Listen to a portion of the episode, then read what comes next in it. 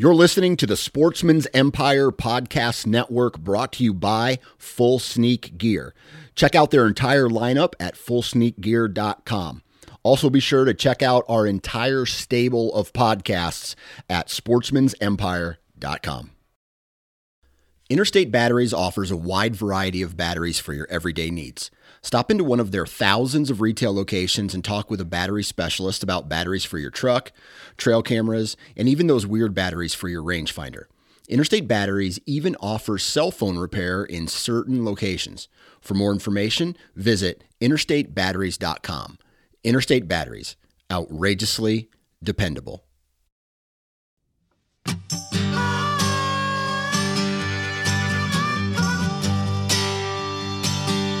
Welcome to the How to Hunt Deer podcast, which is brought to you by Tactacam. This podcast aims to educate those who are interested in becoming deer hunters, brushing up on essential skills, or maybe just adding a few new tactics to the toolkit. We cover a variety of topics that will help you be more confident and successful in the field while you're hunting deer. Thank you so much for tuning in this week. I'm your host, Josh Raley. We've got a great episode in store for you today. I catch up with my buddy Aaron Hepler.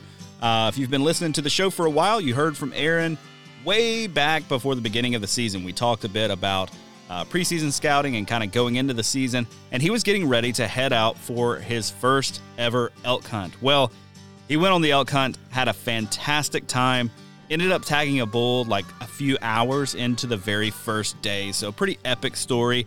Then he came back to Pennsylvania, back on public land again, chasing whitetails. Had a couple of really good encounters, ended up uh, not making a great shot on one buck that got away and then sealing the deal a few days later on a phenomenal buck. He actually tagged out. I didn't realize it until I was going back through my text messages with him.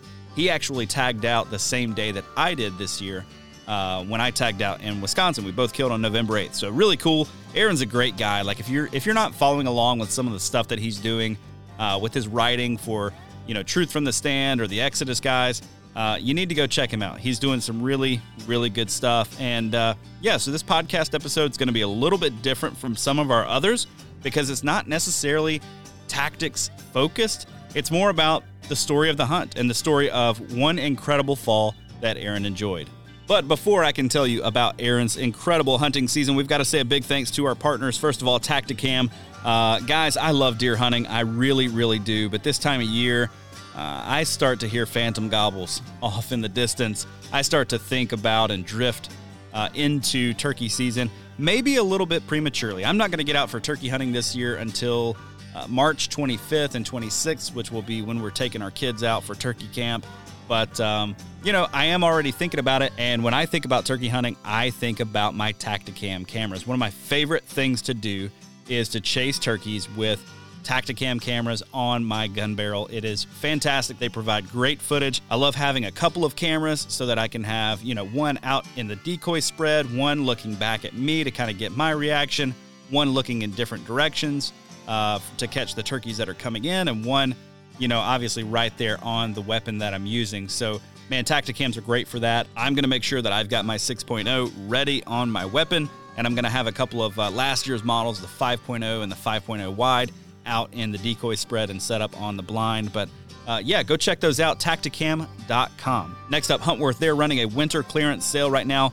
Everything on their website is 20 to 50% off, uh, including the gear that I wore this year. I can highly, highly recommend their mid-season stuff, the Elkins line, and also the Saskatoon pants, jacket, and vest. That stuff has their new heat boost technology and is incredibly, incredibly warm great gear. Head over there to their website right now and uh, take advantage of this really awesome winter clearance sale. Again, 20 to 50% off, huntworthgear.com.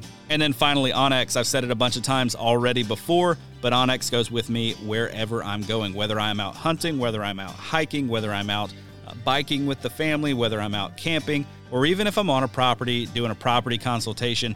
onX is my tool of choice to make sure number one, I always know that I'm on land that is legal for me to be on.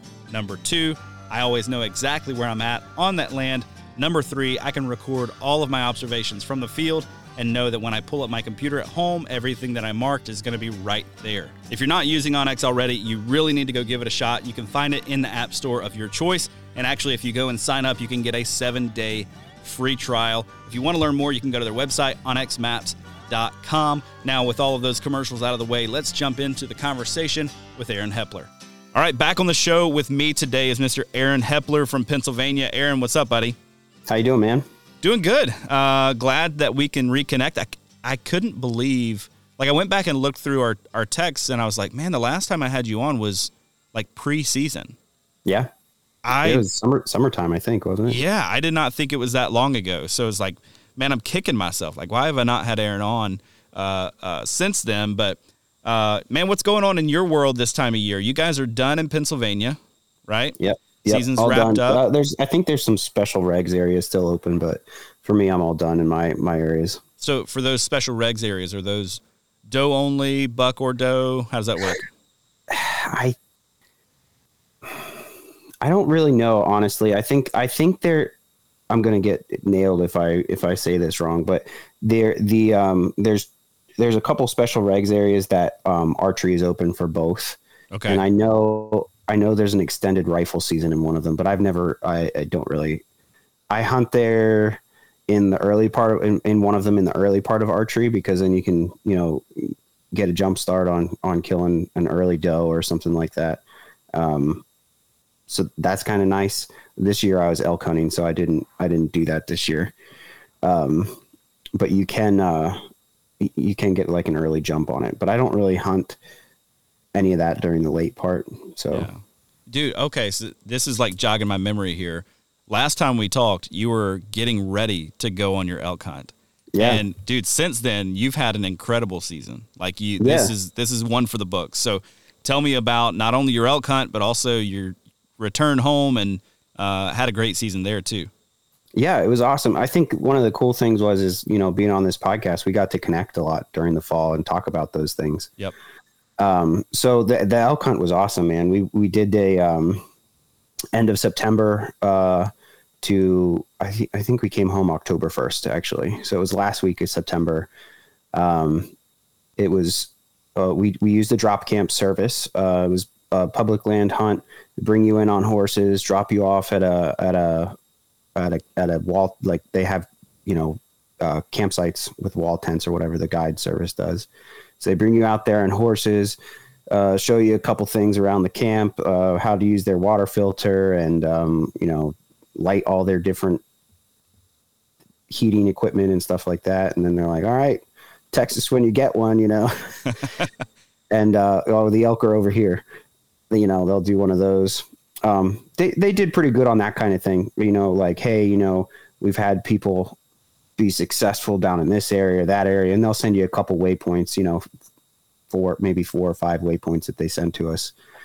Um, so it was four of us. Um, and as far as uh, budget friendly, like if anybody's looking into that, you should look into some kind of drop camp like that, like some kind of reputable service. We used um, uh, Worldwide Trophy Adventures. We booked it through an agent with them. Uh, and that that's kind of nice because those people have to be reputable, you know, like Yeah.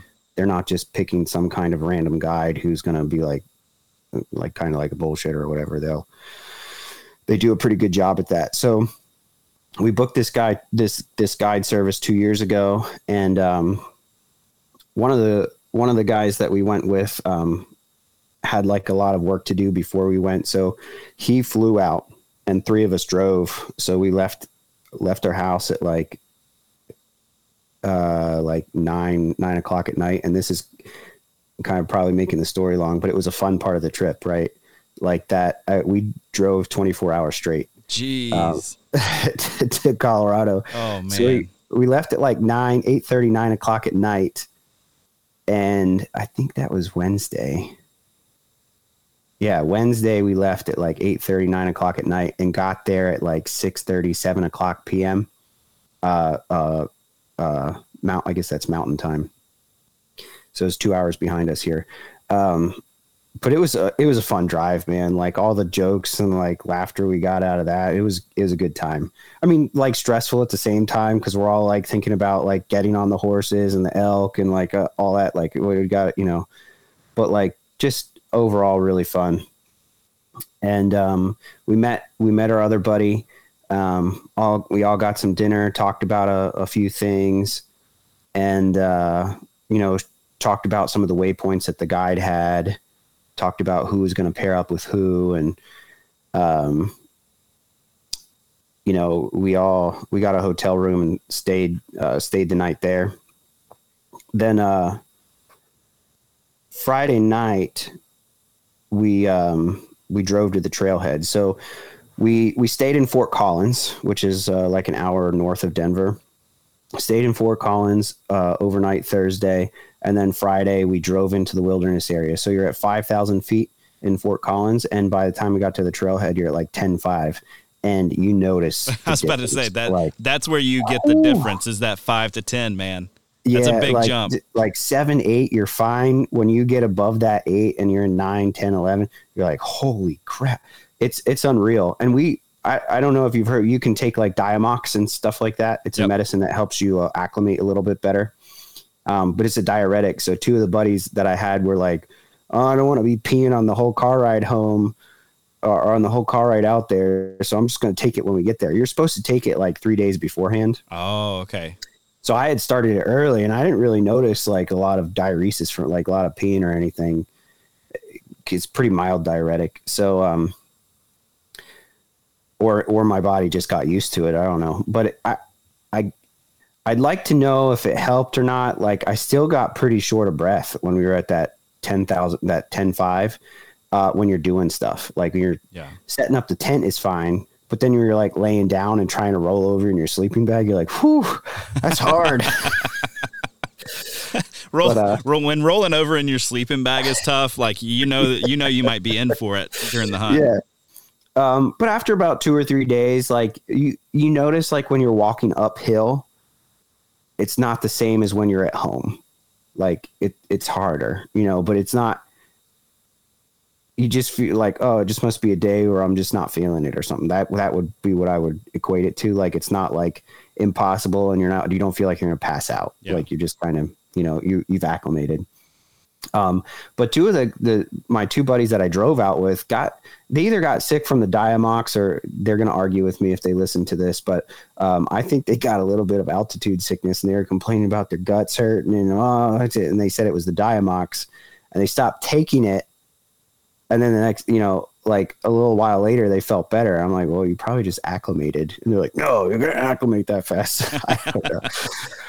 but um, you know, like I said, after two or three days, it was uh, for the most part better. Um, there were a couple times, you know, where you'd feel a little bit um, a little bit winded, but um, we walked into camp, and I've decided that I don't I like looking at horses. I like petting horses. I think they're cool animals. I do not like to ride them. Oh no.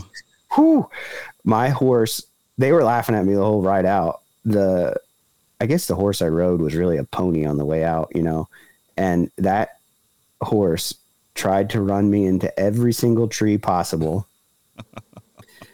I mean, it was like it was tripping over rocks like every five seconds. And they, the guys, right, if they were riding behind me, they were just laughing because this thing was like trying to bang me into trees, tripping over rocks. And I told the guide before he went, I was like, he's like, looks at the the the guy that flew out. He's the he was the oldest. He's actually um a physician that I worked with, and he's he and I are the ones who kind of like had the idea to go on this hunt together because he's been asking me to go for years. He loves elk hunting and uh, he he's like, well, I'm gonna put him on this horse because he's the most steady, and he's like, you you you probably uh, you know you're one of the bigger guys because he's really you know he's pretty tall fella, and he was like, oh okay, and I'm like, you know I'm the biggest one, right? And he's like, well you're like in the middle, like your your height. I'm like, dude, I'm 210 pounds. I'm like he's I've got like 30 pounds on all these guys you know, and he, he's like, we don't look that big. And I'm like, I know, but I'm fat, man. Like, I, I got some meat on these bones, man. Yeah, Get me on a good like, horse. Yeah. He's like, I'm like, you're putting me on like the smallest horse. He's like, no, no, no, it's fine. And they're like, well, yeah, the horse can hold that. But one of the guys is like, well, it might be the rider rather than the horse just trying to get him off, you know, like get him off the. but, um, you know, it started out as a great hunt. We we hunted the first evening. We got there, set up the camp, hunted a little bit in the evening. uh, all came back to the camp, had a little powwow or whatever, and and the next morning, um, you know, we all kind of went. I went with the with the doc, and the other two guys went our separate ways. And uh, I mean, we we heard elk right away, like right outside the camp. They put you they put you pretty close to where the elk are going to be. Um, so we didn't have to get more than a half mile before we could hear, you know, bugling. And uh, heard like some pretty robust bugling and some pretty small snot bugles, and got down in between them, and we were working them. And it was odd because we would call these small bugles downhill to us, and then the big one would come uphill to us. And I think what the big one was, I think he was the herd bull. He would, I think he was getting in between us and his cows and rounding them back down. Yeah. And these smaller bulls were coming into us, but when they heard him coming up, they were like, "Nope." So they'd go back up, and then he'd go back down with his cows. So then we were just kind of like seesaw calling these Oh, yeah. bulls, right? So we couldn't we couldn't work them in, so we just kind of kept working out that ridge line. We were going to try to drop below that herd bull, but then we heard him go way out. So we were like, "Oh, we're just kind of like scout around and bugle here and there the rest of the morning." And I was I was doing most of the calling as as far as bugling goes. Um, you know, the other guys, uh, the other group of guys could bugle a little bit, and the cow calls are fine or whatever. So, and the, the elk were bugling so good the entire week; it was great. But that first day, we kept working along that ridge, and we we found like you know some sign where they were probably fighting along like a creek bed, and uh, it was near a meadow, but like these strips of timber in in, in that went in between this meadow um, and they it was in a kind of like a burn area too. So on onX, we could see there was like another small meadow in the middle of this big piece of the burn, and we're like, oh, we're gonna check that out. And it's like it's small, like it was you know seventy yards wide and hundred maybe hundred yards tops up and down, like an oval kind of looking meadow. And we got right before we got to the meadow, there was kind of like a little shelf and there was some wallows in there. And it didn't look like it was used yet, like overnight or anything. A lot of, a lot of, uh, couple day old tracks and there was some ice on top of the, this wallow. And, uh, we got to the edge of that little opening there and, you know, he's like, well, why don't you, why don't you let off a bugle and let's see what happened. And I bugled and just this like small came back and I was like, oh, that thing was close, like less than probably like 150, 200 yards. Nice. And we're like, oh, okay, we got to we got to capitalize on that. Like this is this is a bull that's like ready to answer. And he bugled on his own again, and we kind of like, okay, well, he's like, well, let's go down and set up on that meadow. And I'm like, mm, he might be in there. Like he sounded like he was like right there, and he's like, I think he's a little further than you think. I'm like, I don't know. it's pretty open. So the what our plan was was to have him sit up high on the meadow and have me go down low and have them try to catch my thermals that were going upwards. So he would it would come in front of him and he'd get the shot. So I dropped him off. I dropped about 65, 70 yards below him. And I took my pack off and grabbed my bow and I bugled. And this thing was like, it like cut me off, like full blown, like pissed off bugle, like snarling and everything, you know. And uh, I was like, oh, shoot. And I like nocked an arrow. I didn't even have an arrow nocked. I nock an arrow and I look up and here's two six by six bulls just like coming out from the other side of this meadow and just like full bore running to me through this through the woods. And they kind of like stop halfway through and I'm like, they're not even gonna go straight up to him. And I'm like hoping he can see him because it was like a little bit of a, a rise and he and he could, you know, hindsight he could.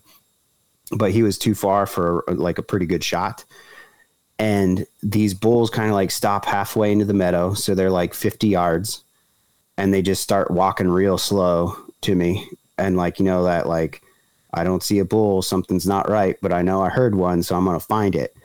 And they're like i mean the big the bigger one was up front and the smaller the, there was smaller six by six behind it and he they're just like stiff leg walking hair bristled up you know and I'm like, I'm gonna have to make a frontal shot. Like this thing's coming straight at me, you know, like it knows where I'm at, you know. And frontal shots on elk, you know, some people, th- there's a lot of good information out about frontal shots, and I've researched them a lot. And honestly, like if you make that shot, it, it's like a dead elk almost every time. Yeah. And uh, I'm like, there's nowhere to draw. Like it's all open now. Like I'm, I'm like a sitting duck here, and the sun's like blaring on me, you know. And I'm like, oh no. I see like these like couple little trees, and I'm like, if I draw right when he gets behind that, the other one will be behind a log, and I'll be set. And he got close to that, and I drew back really fast, and he kind of like did one of these, like heard the little. I don't know if my bow made a little tick or whatever, but he kind of was like not right, and I'm like, two more steps, come on. And he takes the two more steps, and I settled my pin. Uh, he was about 25 or 30 yards. I settled my pin, and I just I remember just squeezing that release and um, he dropped like a lead bullet because what happened was is I went he was uphill a little bit from me right like just a little bit and he was slightly quartered too so I went in that opening in the front of the chest Yep. I went into that opening and I got about three quarters of, I, ha- I shoot a 29 and a half inch arrow I, my three quarters of my arrow was inside the elk so it went straight in into that opening but was angled up just a little bit. So it hit the spine behind his shoulders. Oh, nice. And he just like dropped over. And of course, you know, he's like doing one of the head things. And I'm like, oh no. So I like draw, I nocked another arrow and there's blood pouring out of his chest. Like, could have just waited, but like, I hate, I don't like, you know, everybody doesn't really like to watch that. And Yeah. uh, I think the other thing too is his first elk, you're like, get more arrows into him. He's not dead, you know? Yep. So I went to shoot him again and he was moving his head around so much. He just like hit that arrow with his antlers and it went flying. I don't even know where it went. And Freaking uh, ninja elk, man. yeah, so I ended up I got I got another arrow into him and and the the doc was like we were both like holy shit like and he comes down he's like you need to get another arrow at him and I'm like I was kind of scared to get close to him because he was next to a log like a like a full like you know 22 inch diameter tree and he was picking this log up with his antlers just oh like my gosh. and I'm like, just the power of that thing. I was scared to get close to him, Yeah. but I, I did get another arrow into him from like 10 yards and, and, uh, and he, he, he died pretty quick then. Um, so it was like all hoots and hollers and like, I can't believe it. First day, like six by six, first elk, you know, That's not. What It was- time of the day was it? I think it was eight. I think it was eight or 830 on the nose. It was eight o'clock on the nose. In the morning? Yeah. So you're like a solid two hours into your first elk hunt, and you've got one on the ground. Yeah. Was that wait? Was that your first elk hunt? That was my first elk hunt. Okay, yeah. dude, that's nuts. It was it was pretty awesome. I'd like to say I replicated that through the week. We had a lot of opportunities to call elk and work elk pretty close, um, but didn't didn't get another shot opportunity like that. The other guys got pretty close to a, a bigger bull than mine, um, but he winded them inside of like fifty yards. Uh, yeah, but it was it was really a great hunt. We were all in elk the whole time.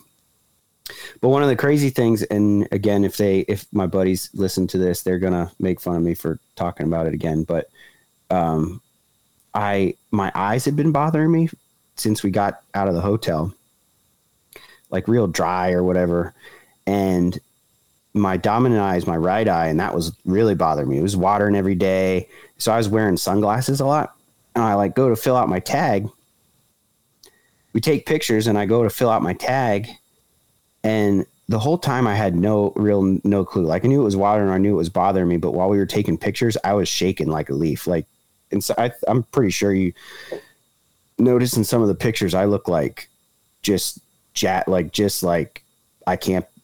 In the pictures, people are like, "Oh, they're they look like staged." I'm, they're not at all. I'm like just beyond. I don't even know what to say because I just killed an elk, and I'm like, just kind of in awe of it all Yeah. And my face in them is just like holy shit and uh i started filling out my tag and i like looked down and you know it's starting starting to get a little hot out or whatever and i'm like ah, my, my sunglasses are all foggy and i put my sunglasses up and i like look at the tag and i'm like still foggy. And I was like, uh oh. I like look up at the doc I'm with and I look at him with my left eye and I'm like, oh, you're clear with that eye. I look at him with my right eye and I can only see the outline of a person standing in front. I can't see his face. Oh my gosh. This is making my eyes water with you talking about it, dude. That, uh, I couldn't see anything. And I was like, I, I can't see you at all. Like, other than knowing that you're standing there and there's a person in front of me, like I wouldn't, I wouldn't know who you were if I didn't know you. And he's like, well, we're going to have to take a look when we get back to the tent or whatever and clean your hand, and clean my hands or whatever. And we'll take a look. So we, we did all that and, you know, we got the elk quartered out and texted the guide and our other buddies met us there. And, um, it was just, it was a really great day. I didn't get to see the guy take it out on the horses because I was waiting for him on the trail. And I guess when the other guys went out, they saw him and like, oh, his elk's down there. And he like packed it out without me getting to know about it. But um, either way, they, they brought it back to a processor and they stored it in their, their walk-in freezer for me for the week. nice. And I brought it home. I brought it home in a U-Haul and processed it on my own. you brought it home in a U-Haul. Yeah, we ran. That's so it was like you can you can have them process it, and I'll uh, I will tell you that I'm very happy I didn't do that because that w- it was like processor that they used was like it was depl- it was disgust it was deplorable it was so Mm. gross and I would have had it processed and shipped and would have never known that Yeah. Yeah. so the other thing was is like you can't take spine and brains across state lines, Yep. right? So uh, we had a tax. They have a taxidermist that they take the head to, and he just blew the brains out for me. Nice. But it was it cost it was like pretty expensive to do a euro mount with him, and then it was going to cost like four hundred bucks to ship it. So it was going to cost me like seven hundred bucks for a euro mount Ooh. plus then the processing if I was going to leave the meat there, the processing fee. So I was like, I'm just going to get a U-Haul because that's 400 bucks. And then we drove across the state with the meat and everything. Yeah. Fortunate they, I thought it was going to be a walk-in cooler, but they actually flash froze it, and I actually got to process it like semi-frozen, which is kind of nice. Yeah. Uh, it makes processing a little easier. Um, but it stayed. They keep their freezer like minus 40, Oh so it stayed goodness. frozen for like I couldn't even start processing it for two days after I got home because it was still rock solid. So you didn't have to ice it or anything. You're just I put it in a fridge at home, like a. I have an extra fridge that I use for processing deer and stuff like that. So I put it in the fridge and kind of just let it thaw in the fridge. nice. So what ended Yeah. up being wrong with your eye? Uh, right. So he he just looked in my eye and he's like, you know, it looks like a sty to me. Um, I must have had a sty that he he he he was thinking that it probably scratched my corneal layer, and I- I looked up some of that, and that's possible. Um, but uh, we you know we let the guide know like, hey, like I can't see out of my right eye, and he was the guide was pretty concerned, so he actually had a um a uh, an optometrist that he got in touch with, and the optometrist said, you know, if he has a sty, it could be that, but it could be altitude. So make sure that he's drinking more water and that kind of thing. And, um, you know, just use eye drop. And fortunately, we did have eye drops with us. Uh, the the doc that I was with did because I didn't. I I should have thought to bring them, but I didn't. Yeah. But he wears contacts and stuff, so you know, contact solution, and he ended up having some eye drops in his kit. Um, you know, I think of everything else like the tourniquet and sutures and that kind of thing. We had plenty of that with us, but none of the, you know, none of the simple stuff. Um, so, you know, I just used eye drops for the week and it took, it took until, it took until Friday for it to start feeling better. So this was Monday. took until Friday for it to start feeling a little bit better. And then it got better like real quick, you know, and you know, by Saturday afternoon, I was ready to drive. By the time we got back to the trucks and stuff, I was pretty much ready to drive and that kind of thing, which was good because I didn't think I was going to be able to. Um, but uh, it didn't didn't stop. Like I, I kept hunting. You know, I kept uh, I took him out every day, and you know, we worked bulls every day. The evening hunts were a little harder. The elk were a lot more. They they're not as talkative in the afternoons and it tended to get pretty windy in the you know in the midday and the evenings were pretty windy so it was really difficult to hear things in the evening um, but you know we hunted pretty much all day, every day. He would come back to the tent for lunch most days and, um, you know, work those bulls in the morning. Um, there were a couple times where we, we got, there was one bull that we got really close to, to working, to working into range. And, you know, he was, he was really coming more to, um, to, to raking on a tree than anything. Uh, that was really taking him off. But I think the one problem was is we had to cr- call him across the trail, and he didn't like that very much. Hey guys, just want to take a quick minute to let you know that the How to Hunt Deer podcast is brought to you by Tactacam, makers of the best point of view cameras on the market for hunters and anglers. They're on the cutting edge, making user friendly cameras to help the everyday outdoorsman share your hunt with friends and loved ones. Their new 6.0 camera has a ton of upgraded features this year, but the one I'm most excited about is the new LCD touchscreen. In my mind, that's a total game changer. And one area Tactacam really shines is with their mounts and adapters that are made with the sportsman in mind. If you've tried to film your hunting and fishing excursions in the past, you know how frustrating it can be to get an action camera aimed just right or get it attached to your weapon or in a good spot for a second angle. Well, Tactacam makes all of that a breeze with their line of accessories. This fall, I'll be using their stabilizer mount on my bow with the 6.0 camera and their bendy clamp paired with the 5.0 wide camera for a second angle and to make sure I don't miss any of the action. To learn more and check out their full line of products, head over to their website, tactacam.com. Share your hunt with Tactacam. Interesting. You don't you don't think about an animal that big being like, ah, there's a trail there. I don't want to cross that. You, You know, like like, a turkey. Okay, I get it. I get it. But I don't know. It seems like that would be such a micro thing on you know scale wise for an elk. But yeah, Yeah. weird. So, dude, the fun didn't stop there though. Like you had an excellent elk hunt. You come home and uh, we texted a little bit back and forth. And I get a text from you. You're like, dude, I'm not gonna lie to you. You may see me shoot a not so big buck this year because Yeah. I want to try to get a, an elk and a whitetail in the same year. But you ended up with a, a pretty stellar deer and uh, had a great hunt. So tell me a little bit about you know kind of the return to PA. How long did you wait, man? Like I I know for me personally, coming back from an elk hunt, I would probably have to like. Uh, let a significant amount of time pass before my brownie points had like re-upped you know what i mean to get back to the point where i'm like okay now i can go whitetail hunting Yeah, I, I would say that in the past for me. Um, my wife is extra supportive of all this stuff that you know, all the writing that I'm doing and all the hunting that I'm doing, and um, I'd, I'd really like to do it full time one day if I could, and that's you know an ultimate goal for us, or at least, um, if not full time, I can still drop my other job to part time and that kind of thing. see i'm a i'm a bum and so my wife supports me totally and so Uh-huh. that's why i got the brownie point thing going because i'm just like all right bye hun go to work and i just sit at home and podcast all day so Yeah, uh we, I think we're, I would say we're kind of equal equal parts in the job. She's a nurse at the same hospital that I work at. oh nice okay um, you know, we have a really good thing going there, and uh, but she's extra supportive of all this stuff. So you know, I I told her we you know we talked about it in summer, and she's like, hey, listen, like that's your time of the season, like. She's a she's a runner and she runs all year, you know, and she's like, I run all year your season is three months out of the year. Like you, you know, I want, I want some of your time, but I understand that that's your time of year. And like, you, you got to go, you know, you know, you know, farmers have the make hay when the sun's shining kind of thing. She's like, that's, you know, if you, if you have a day that looks good and you need to go, you just tell me you need to go. Like, and, and she's very supportive of that. So I think we got home October 1st.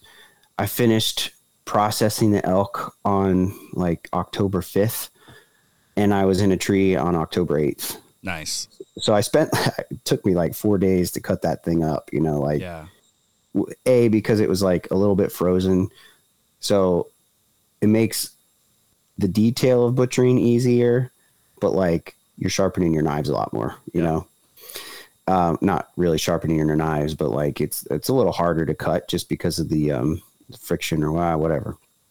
Um, so it took me like four days to process it, and it was like, you know, she's good about that too. I process in our dining room. oh nice uh, so that was good. Um, so did all that, and then I went to work for or actually, I didn't work until the 9th. I had off from like September 22nd till October 9th. And, um, you know, I, I was in a tree October 8th, uh, 7th or 8th, and, um, I, I don't even remember what that, what we did that hunt. I think I saw, I know I saw a deer. Oh yeah, I remember we were hunting, um, like a strip of timber between some cuts and, uh, you know, I had a pretty good hunt nice hike in. It was, you know, good to get your feet wet and do the thing where you're like kind of like a little shaky with your saddle, which I, I didn't feel that as much this year. Maybe because like um, the in the woods thing, you know, keeping being quiet and that kind of thing. I had some of that built up from the elk hunt, and then um, you know, all summer I uh, I don't climb every time that I shoot. Like I don't shoot out of my saddle every you know with every practice, but I did I did a decent amount of practicing out of the saddle, so I was, you know, pretty well versed in like how I wanted my sticks to work, and uh, you know, in and out of the pack and that kind of thing. Um, so that was that was great. So it was a pretty good hunt, and um, you know, I think I probably hunted. I hunted at least two days every week, if not three. Um, and then as the season went on, I've, I've got more because I I do a good job of uh, spreading my vacation time out. So I'll take like, um, you know, I work three days a week. It's full time, and I take uh, the first, l- let's say the second week of October, I took one day off. Um, so I only had to work two days that week. The third week, um, I took one day off. The fourth week, I had two day. I only had to work one day, and then through September, the first two or the first two weeks of November, I only worked one day a week. Nice. So I had nice. like a lot of time, you know, that end of October into the rut phase. I had like a decent amount of time to hunt. Um, and then I have a decent amount of time built in to be with my wife and my daughter and that kind of thing too. So, um, you know, that's kind of where I get my little I want to call it brownie points because she doesn't like keeping score. So it's, it's, just, you know, it's just a give and take. But she's, like I said, she's very supportive of, of, it, and she wants me to just go full bore into it. So she was like, "Listen, when I when you get home from your elk hunt, I know that you have to go deer hunting to like make the content you want with your writing and that kind of thing." So she's like, you know, go for it. And um, and I did, and I had I had some really good encounters. Um, I saw lots of does. I had a lot of good doe encounters. Um, but I think the first real good buck encounter that I had was mid October. I think it was like the 15th, something like 15th, 14th, 15th, somewhere in there. And I, um, I got in this uh, knob that we had noticed like a lot of deer. We had a cell cam on it, and it was kind of a new. It was kind of like a flyer spot, but I knew deer were like using it in the mornings and the evenings pretty consistently, at least if not every day, every other day for the most part. And um, the time always was varied, so it was like you either just doing morning hunt or an evening hunt, and it was never really the same buck, but it just was a nice travel area. So I um, got down in that area, and I I spooked all kinds of deer off that knob. Oh, no. oh boy, it's not good. And it took me like an hour and 45 minutes to get to it. Right. Jeez. And uh, I'm just like, man, it's not good. And um, I ended up getting, I was like, just set up. You're good. Like, just see what happens. You know, these deer want to be in here. And it tended to be that there would deer, some does would be there occasionally, like real early in the dark in the morning. It's like you never really got a buck on, you know, and just just hunt it.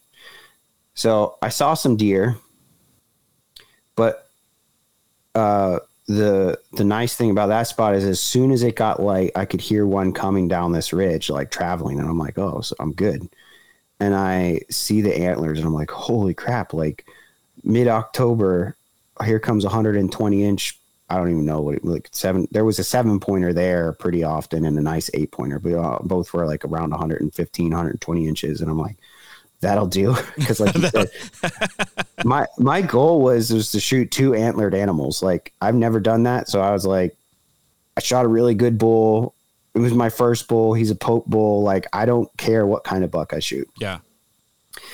and um, you know, I I tried everything I could to get to, this deer was like 50 yards. And I tried everything I could, you know, I did like the light grunts, I did the growls, I did every, and he just was not, he was eating white oak acorns and just like just not interested. Dude, not and generally they come over that hump, but he just didn't want to do it for whatever reason. He was just kind of following the edge of this bowl that I was in. Um, but it was cool to have that encounter like uh, that early in the season. Um, so you know, after that, I had a, I, I did pass on a little six pointer that I snort wheezed in a couple days later, and it was because I was seeing so many deer that morning. Um, I, I mean, there, this the one day I remember. I think this was. Uh, actually I missed you know I had a couple other good buck encounters on an evening evening hunt. I had a like a 115 eight pointer bust me. But the towards the end the last week in October, I had a really good hunt and I had one of those mental days where you're just like don't want to get out of bed. I'm tired. I've hunted a lot now and it was it was like 15 mile an hour winds with 25 mile an hour gusts and I'm like, "Oh, this sucks." Like, you know, in the tree and it's going to be blowing the whole day and you're like oh. all and the I reasons you shouldn't go so yeah. before you go before you go too far i i want to know like because i did the whole rutcation thing this year and i got to the point where i was worn out. And i've talked to several guys about like the importance of keeping your mind sharp and like things that you can do to like overcome those times or just like pick a strategic day and like totally give into it. Just be like okay today's a reset day. I need to sleep in, eat a good breakfast, drink a cup of coffee, maybe go out this afternoon kind of thing. Where do you fall on that scale? Are you the guy that's just like, nope, I'm going to grab myself by the bootstraps and I'm going? Or are you going to take those days and be like, I, I need to reset, man. I'm tired. If I go in, I'm not on my A game and it's not worth it. I would say that some, I, I take breaks. Okay. You know, I think you have, I think you have to. Yeah. Uh, if you don't, it's not really fun, right? Yeah. And I I tend to look forward to breaks on a rainy day because I know people say you can kill a deer in the rain, but I absolutely hate hunting in the rain. Yeah, like I you, it. Do you really want to do it with a bow? Too no. like for me, man, I I hunted in the rain this year, and and I, I'm texting a buddy of mine, and I'm like, you know, it's miserable, but I'm in a spot where I could see. Mostly, I was there for observation, and you know, he was kind of dogging me a little bit, like man, you shouldn't even be out there with your bow. You know, you're going to wound a deer and never find it and all this stuff. I'm like, eh, maybe you're right. But, um, yeah, so I'm, I'm not a huge fan of, of shooting a deer in the rain, but I like them for observation or like you said, taking a break. Yeah. And, you know, if I'm like hunting one day, I'm like, Hey, the forecast is calling for rain the next, you know, even though, so like that day I was telling you like that day was actually forecasted for rain like three days after that that I had off. Oh, okay. And I was like, if I don't go this day, I remember I literally stopped half. So it takes me, it's like three and a half miles to get to this spot. I bike some of it and then I hike the rest of it. And I, I stopped my bike. I'm like a mile into this. I stopped my bike and the wind is blowing. And I'm like, I, what do you do? Like, I don't want to hunt. This sucks. And I'm like, I'm so tired. I'm like, I want to go to bed. And I turned the bike around and I got on the bike and I was like, just go. You're already out. Like, you're already out of bed. You're already a mile into this. And like, I was dog tired, man. Like, I was like, it was hard biking that day, you know. And we, people think that biking is easier. It's not. It, like, it's hard. It yeah. gets you there quicker, but it's hard, especially when you got, you know, your pack on your back and that kind of thing.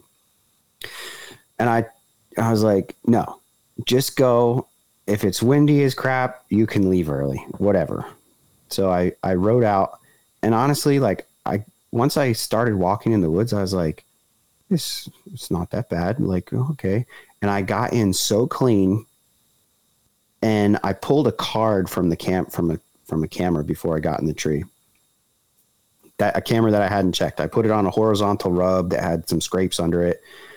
And I was like, I'm really excited. I haven't checked this camera yet. And it's uh, like October 24th or 5th, something like that. I'm like, this is this is really cool. Like I'm, you know, I feel good about this. Got in real clean. I'm here. I'm in the tree like an hour and a half before daylight. Like it was it was perfect. And I was like, this is great. So then I was starting to feel good. And um I uh you know did the hide your phone in your jacket kind of thing so the light doesn't go off and I had so much time so I started looking through these pictures and the one buck that I wanted to shoot real bad. And I think I sent you plenty of pictures of that big eight pointer. He was on that camera like all the freaking time. Oh, Not anything in daylight, but he was getting close to daylight. And I'm like, oh, this is good. Right. So then, as soon as it got light, there were just deer piling into the. I think I saw 16 deer bef- before eight o'clock. You know, groups of four. You know, all these doe just everywhere, like coming in from all directions. Like I expected them to come one way, and they didn't. They were just from every direction. And for whatever reason, my thermal started to just go straight up out of the tree right away. I was like, "Oh, this is great! Like everything's going to go over their heads, and nothing was spooky at all." I mean, they were like a little on edge because it was, you know, deer get a little funny when it's windy like that. sure. Um, but they weren't like looking my direction or anything. They were just kind of doing the make sure everything's good, look around, and um, I blind snort wheezed, and this little six pointer comes trotting in, and I'm like, mm. And I was like, all right, here we go. And I'm like, no, no, no, no, don't do that. Like he was real little. Like if he was if he was 60 inches, I would I would be surprised. Nice. But I thought I thought about it. I was Yeah. like, "Mm, mm, mm." So what made you decide to to like blind snort wheeze? Because I hear you know guys blind grunt, blind rattle. It's not every day I hear like ah, I just threw a snort wheeze out there just to see.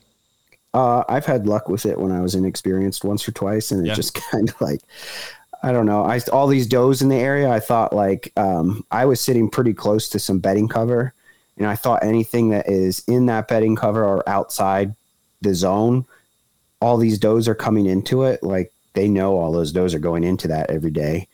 So I was just kind of like, well, the terrain is kind of I, I call this area a little folded, right? Like there's a lot of ditches and crags and stuff that they can really hide in, and like you know, even though the covers in some spots you can see a distance, but then in a lot of in a lot of spots there you can't see, and then the terrain you really can't see. If there's a buck 80 yards away from you, there down in the ditch, you can't see it. Yeah. And because my thermals were so good right where I was sitting, I was like, hey, like I'm kind of safe unless one can see me and I can't see it. It's a good opportunity for some blind calling. Yeah. So I, you know, I, I did a little snort wheeze and this thing came like trotting in and he was pissed off, you know, and it was, that was cool. You know, I was like, and that's one reason I contemplated, anytime you can call a deer in like that, I think is really cool. And I, um, I occasionally really have a hard time uh, if I have the opportunity passing up a deer that comes in. I, I, I just it's just part of the fun, man. Yeah. I don't- you know. So I thought about shooting that deer, and I didn't. And I could have uh, drawn my bow very easily. Well, I did draw my bow, but I was like, yeah. And so I I could have killed that deer, and um, and I didn't because I was like, well, you know, it's like seven seven thirty, eight o'clock in the morning. There's a good opportunity for something else to walk through here, and I think I saw a few more does after that. But it, overall, it was a fun hunt, and I remember getting down out of the tree and feeling so satisfied and being like, you didn't you stopped a mile into this and turned your bike around to go home, and you didn't, and you had one of the best hunts that you've had, like as far as deer sightings and uh, clean access and exit and all all the things you want, right? And it makes you feel uh, really solid and confident in those moments when you have a hunt like that. Yep. That everything just worked right, even though you didn't kill the deer. Like, I mean, to me, that I, the arrow didn't go through the deer, but I won that hunt, right? Like, I could have killed that deer. And it's easy for somebody to say, "Oh, I passed the deer up," but I was drawn on that deer. I had my pin on the deer. I didn't pull the I didn't pull the trigger on the release. Yeah. So obviously something could have happened, but in my mind I, I could have killed that deer. So that was a real good hunt, especially especially because I think it was you know, now I had three buck encounters in a row, and two of them were were good ones. Um, or or ones that I would have shot here. You know, I everybody says that they want to shoot like a good representation. Um, I think a Pope deer here is probably a good uh, representation of at least where I was hunting of uh, of a buck that I could have shot. But I I have like a I like the uh, the hundred ten inch area. You know, one hundred one hundred and ten inches. I'm probably gonna pull it pull pull back and shoot it unless it's I don't know it just depends, I guess. But mostly that's what I'm okay with, somewhere around that, because they make me happy still. So, this episode is brought to you by the onX Hunt app. onX gives you up to date landowner information, color coded public and private land boundaries, and gives you a ton of tools to help you hunt smarter. One tool I'm loving right now is their optimal wind feature, which lets you set the optimal wind for a given location, then tells you in real time whether the wind is good, bad, or just okay for that spot. You can try it risk free for seven days right now. Just download the onX Hunt app on your preferred app store today. Yeah, dude, absolutely, man. I hunt, you know, did a lot of hunting in southern Wisconsin, still do, plan to do a lot of hunting in southern Wisconsin for as long as I can drive up. And, you know, realistically, if I was to say every year I'm going to hold out for what is a good representation of like a mature buck here, then you could probably hold out for a 130 or 140 but a 100 inch deer walks by and he's getting it every time. Like, and this season there was a 95 inch deer that walked past, and I was like, "You're close, buddy. Like you're real yeah. close." But I could tell he was. I mean, he when I looked at the deer, he looked young, and uh, in this same area there was one that's uh, is I, I think's a one year old, and he was probably that in that 90 inch range too. So I was like, okay, this this spot in the next couple years has got some real potential. So we'll see what lives, but yeah, man, 100 inch deer make me happy too. Yeah, and it's not, you know, the other thing you got to think about. So if you're on an out of state hunt and you're going for five days, like maybe you want to pass up that 80 inch deer on the first day, unless your goal is just to shoot an out of state buck and you don't care. But if you're like, hey, I'm really out here for the experience and I want to spend my whole five days out here, and if I go home without a deer and I pass that 80 inch deer up and that's okay with me, then do it. Yeah. Um, right. You know, you're there for the experience. So if you think that you have an opportunity at something else and it's not ultra important to you to to kill something, then yeah, spend your five days out there. Um, or you could shoot it and spend your five days scouting for next year. But um, you know, for me at home, if I have the first opportunity I have at something 100, 100 inches, if I kill that early, that means I get to go to a different state. Yeah um, I can buy a license for an over the counter state and I get to go spend that other time off that I have hunting that area, um, you know, in the surrounding states to me. So that that's important too. Um, cause then you build those experiences. Yeah, absolutely. Um, but you know, moving on from that, you know, I had all those good encounters and, um, October 29th, I hunted we've had a cell cam in an area for three years. Now I had one there this year, and um, I put it out pretty early. Like, I think I put it out in turkey season. So I put it out in May, and I didn't get back to it to change batteries, and I should have. And it died October 10th. Mm. And now it's the 29th. And there were does using it like all like does use that. We have it on a scrape. They use it all the time. But I'm like, you know, that scrape has a period from like the 14th to the 17th where it's bucks are using it in the daylight. And then you get that end of october spurt and then you have like rut cruising all through the first two weeks of november. And i was like you know i know i don't have that camera's not working right now but ultimately that doesn't matter to me. Like i've built history there. I know last year um, one of my buddies had hit a pretty big deer there that we had on camera. And then a week later, a buddy went out and killed a uh, his first public land buck there. Nice. And and and saw a lot of bucks. So I was like, I, am gonna go to that spot because this is this is the time of year that it really you'll get really good daylight stuff. And it's always like so again, I'm not working off cell data. I'm working off of history at this point, right? But I'm always like, I know, like you could set your watch, like bucks are there seven between 7:30 and 8:30 every morning. So I went in there and they were moving different than I thought they would. Hmm. And um, they were coming across they're coming across the ridge, but my wind was just off. So if the deer were uh, working, let's just say they're working east to west, my wind was blowing in their direction, but it was blowing like just uh, from the southwest. So it was like just off enough that they were like, you know, it, was keeping it out of their scent. We'll call it a scent cone. It was keeping it out of their nose. And first, like four does come through, and then I see a big body deer come through.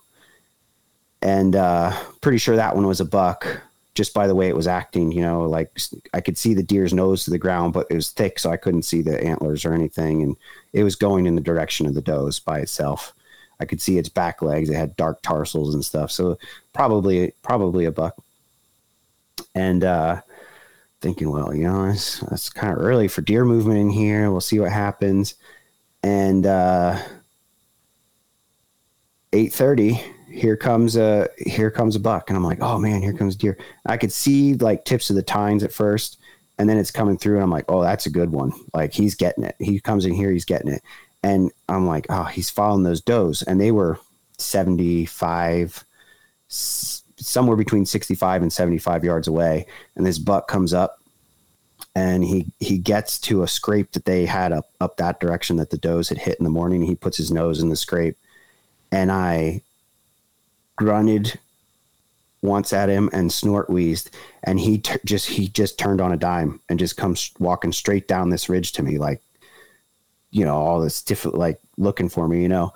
And he curves out i'm like he's going to come right under my tree and i'm not going to have any kind of shot because it's too thick for any kind of frontal shot.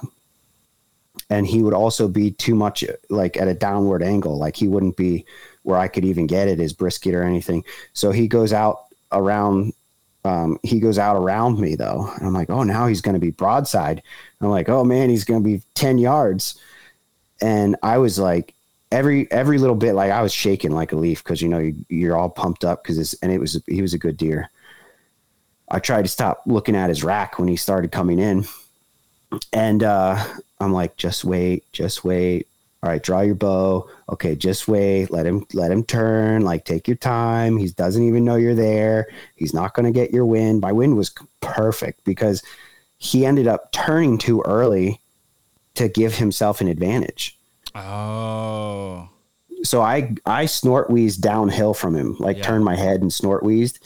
So he turned early instead of going downwind of me. He thought he was downwind of me and wasn't and he turns and goes broadside and I should have let him take one more step, but I was like, oh, I was a little jacked up. But he was still broadside. It was still a good shot. But I wasn't because when I drew my bow, he was behind some real thick stuff. And as he it started getting less thick and less thick and less thick. And when he was broadside, I thought he was in the clear open and I ended up hitting a stick and I watched the arrow go sideways and hit him in the back leg and I was like, "Oh my goodness." Like I can't believe I did that. And I'm thinking like, you know, all my buddies are like, "It's okay, man, you know, I hit a deer in the back leg and it hit the femoral artery, you know, you might be okay." And it wasn't, man. Like yeah. I called dog trackers and they were not even interested. I had very little blood. What happened was I, I ended up looking re-inspecting my arrow a couple of times, and the broadhead and the insert came out of the arrow. Oh, okay. I think what happened was is I made it into the part of his femur bone that's right under the skin yep. and never hit anything important. Yeah. And that broadhead stayed in there. And I think he bled like, you know, he bled little teeny drops here and there, nothing yeah nothing wild. And I remember being on the phone with Chad a bunch and be like, dude, what? Because he knows a lot. Chad, uh, Chad Sylvester from Exodus just knows all. He's got all kinds of good information on blood tracking and stuff. And he's like, ah, he's, you know, he's encouraging me, and I'm trying to be optimistic. And I, I looked for four or five hours and nothing. Mm. And I was I was pretty torn up about it. I think I hunted later that week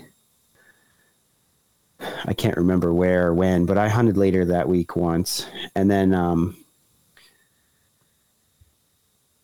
I think a week and a half after that. So uh, November, I did hunt in between there, but um, November fourth, two of my buddies, we we I hunted November fourth, and two of my buddies ended up uh, killing really good bucks, two two public land bucks. They doubled. They're they're like uh, they're the buddies that hunt together or whatever, and um, they killed two really good public bucks. One that we all had on camera uh, little little non-typical kind of thing with little kicker off, like drop tine kicker.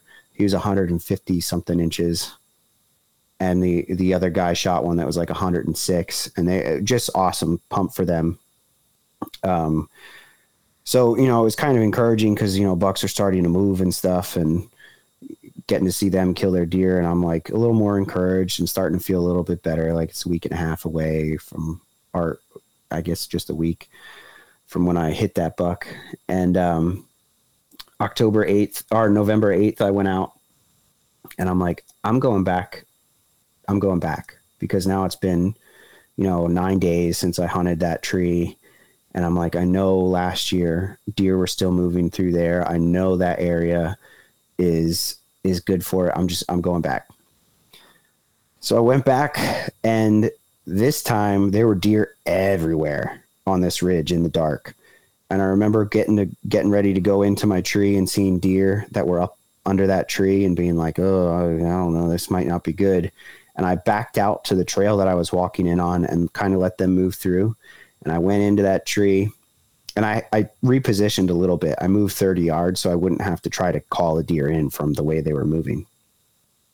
So those observations that you make during hunting are important because, yeah. you know, calling a deer is cool, but if you don't have to because you know where they're going, it's better because they're on less of a, you know, they're just they're just doing their thing, and you're not making them do their thing. So, you know, everybody's like, "How's how's it going? Are you shoot, seeing anything? Are you seeing anything?"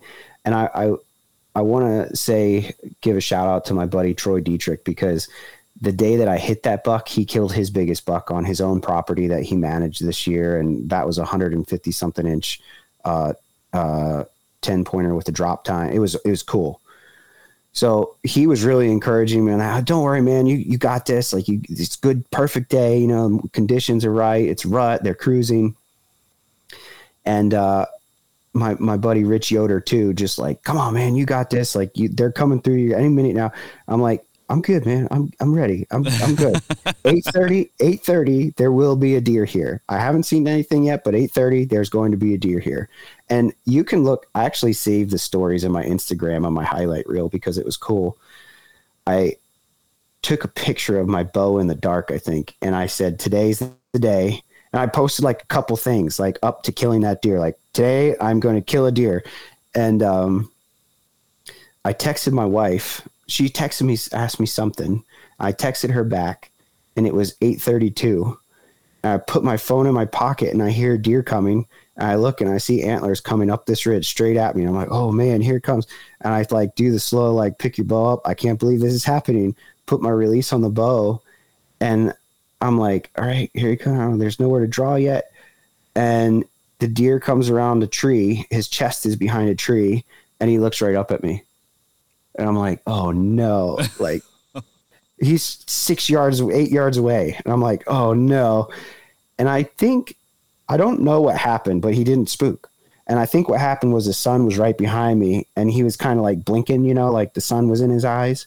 So I think he knew something was right, but the sun was in his eyes. And he got behind a tree and I, a bush, he kept, he just put his head back down. When he put his head down, I drew my bow and he was nibbling on something. And he takes two more steps and is at six yards and he starts moving. And I grunt at him, stop him, and I remember thinking heart shots only, and I put it right there, six yards. Took the shot, and he runs up the hill where I called that other buck from. And he turns around and runs straight at me and falls over at 50 yards. Jeez. And I was like, holy crap. And I like call my wife and I'm like, I killed a buck. There's uh, just eight pointer laying on the ground. I killed him. And she's like, what? She's like, you just texted me. And I'm like, she's like, what do you mean you killed a buck? And she looks at her phone. She tells me, you text me at 832 and you called me at 834. Oh my gosh. Gosh, dude, how fast things can change. right, like that whole thing, like him coming up the ridge, picking my bull up, doing all that stuff, watching him fall over and die in sight, and I'm just like, I am, I am revved. I am shaking so bad, and I'm like, I, you know, called Troy, I called called Troy, and I called Rich, and my I called my buddy Jared, who hunts locally with me a lot. Um, also such an awesome dude. And I was like, I got, I got him, man. He's like, he was going to go with me that morning, but he had a lot of stuff to do at home and he had gone the day before. He's like, you know, I'm going to sit this one out. And, uh, he's like, well, I'm home and I got most of my stuff done. So you want me to run up there and help you get him out? And I was like, oh, that would be great, you know? And, um, he doesn't have like a vehicle to get up there. He's like, well, when you come and get me out, like come get me and then, uh, we'll we'll go in and get him out. And I'm like, oh, well, my wife is home. She'll drive you up the mountain, and then you can just hike on back here because he knew where I was. And uh, you know, he's like, yeah, yeah, we'll do that. And my wife is like, well, she calls me. She's like, well, Jared wants to know how much crap he has to go through to get to you. And I'm like, well, he knows where I'm at. She, I'm like, it's fine here. I was like, this is like where I said, oh, honey, this is where you helped me hang a camera here this one time. And she's like, oh, oh yeah, yeah, I remember that. That's not bad. And she like, oh, you know, we'll, we'll come help. Uh, I'll, I'll bring him up to you and let him know where you're at. Okay. So Jared comes back and we're like cutting the deer up and deboning them because it's you know a mile and a half, two mile hike back to the truck. So we we pack out from there, and um, he's whistling, and I'm like, "What? Are, what are you? Is there a deer over there?" And he goes, "Nope." And I like turn around, and here comes my wife walking through the woods. That's she's like, awesome. I'm here to help. And she's like, you know, she's all pumped because she never got to see that part of an archery hunt, like getting to, you know, cut up and uh, pack it out and stuff. And she thought that was really cool. And she was there to help me do it. So that was kind of special, um, special time for me to get to see that. But, you know, he was a, he was a 110 inch eight point, and that made me super happy. I was super Yeah. happy with him. Um, and then hindsight, I'm like, you know, that other buck that I hit was a lot bigger. Um, he was probably 130 inch eight point. Uh, but overall, couldn't couldn't have been happier with the outcome of that season. So Yeah, I'm sitting here looking at the the pictures right now, and when you were ta- telling the story, I'm sitting here looking at that heart shot, which is like it is like the the most perfect hot heart shot that you could that you could hope for, dude. One Oh, thing yeah. one thing I didn't know is we killed on the same day. oh, did we? Yeah, I thought you had texted me the day before, so you sent me the pictures at 3:35, and then I sent you a picture of my buck at 6:42. Yeah, yeah, yeah. So literally three hours apart. I thought you'd killed the day before. That's how long of a sit I thought I'd had. I thought I'd basically been in that stand for two days. No, I um, yeah, man, that's crazy. November eighth was a good day. It was a good day. Holy cow, what a good day! So, man, well, sweet dude, what a stellar season that you've had. Uh, any big lesson that you're like, man, this is my takeaway from the 2022 season?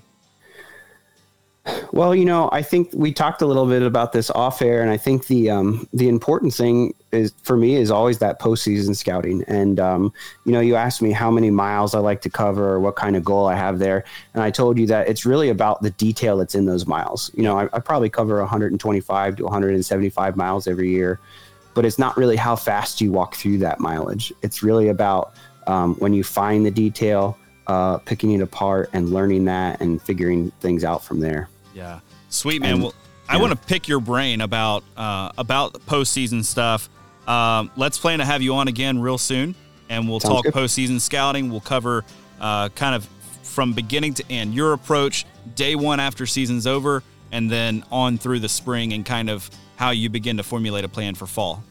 Let's do it. Awesome. Thanks, buddy. Yeah, man.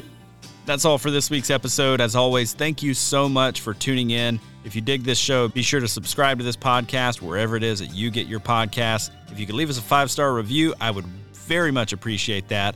While you're at it, you can follow along with my outdoor adventures on Instagram at How to Hunt Deer. That's also the best way to get a hold of me. Suggest topics that you want to hear, guests you want to hear from, or questions that you'd like me to explore on the show. Big thanks to our partners Tactacam, Huntworth, and onX. Please go support the brands that support this show and help me bring you great content each and every week. If you're looking for more outdoor content, check out the sportsmensempire.com where you're going to find my other podcast, The Wisconsin Sportsman, as well as a ton of other awesome outdoor podcasts.